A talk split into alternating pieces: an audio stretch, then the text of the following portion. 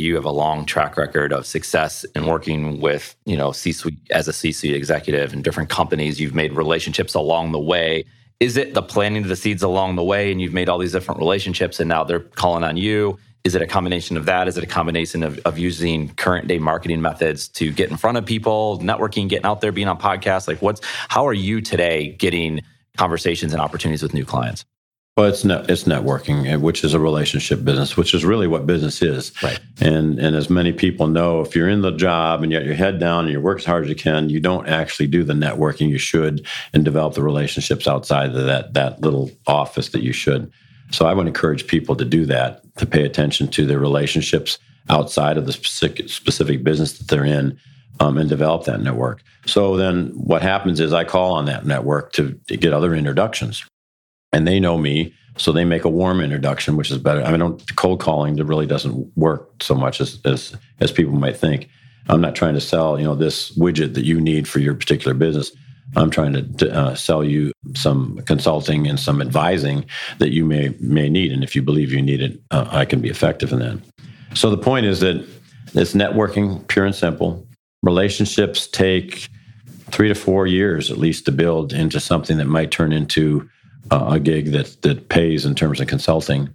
But that's not the point. The point is that relationship along the way. To more people that know me, know where I came from and why I do what I do, can also be the ones that can help understand how can I help somebody else, either them or someone else. Are you amazed with the changing in the landscape of networking? Because I agree that it's all about networking and, and making relationships with different people the tools and the resources and the things, those have changed oh, yeah. and they will change again, right? So somebody, oh, it's social media. Well, it might be that might that's just a tool. So people say, oh, I need to be on Facebook or I need to be on Instagram, and and that's all great. Don't get lost in the fact that those are just the tools that exist right now. While we're talking, Instagram might be going out of business. I have no idea. Nobody knows.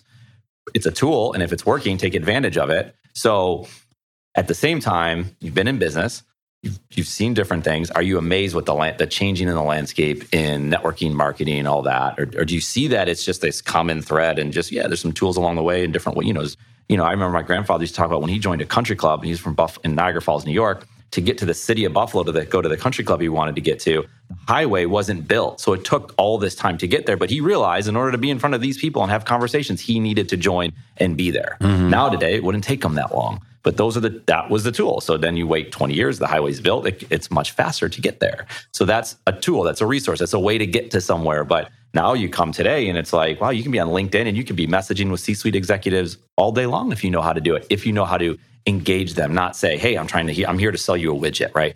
We're over the spam. The spam doesn't work you know, people even maybe it must work at some level because people continue to do it. My cell phone rings every day with a new spam caller. But anyway, just talking about a little bit about marketing today versus the past? Well, I think you know certain things have changed. I mean, the speed at which information flows and data can flow is incredible.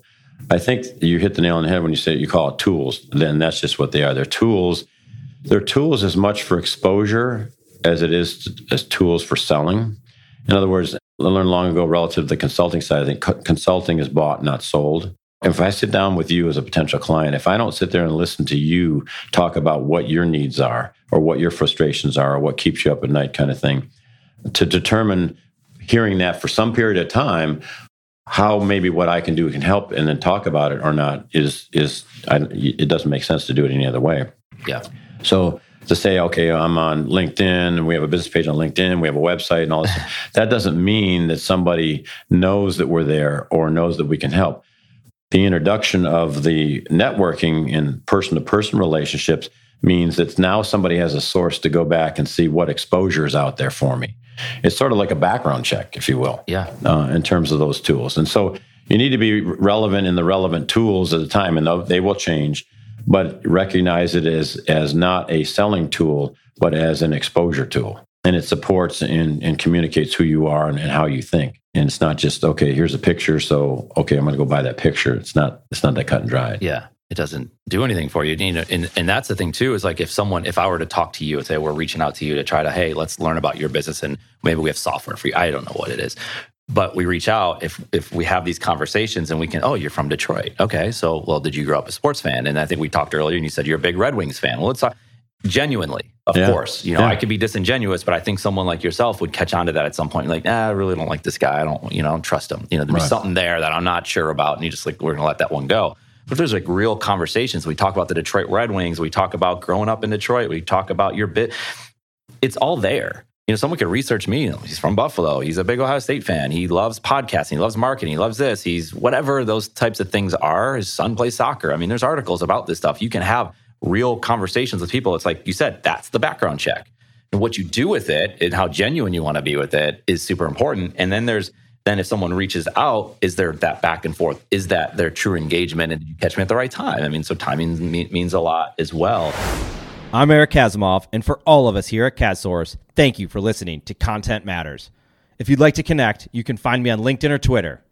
That's it for now.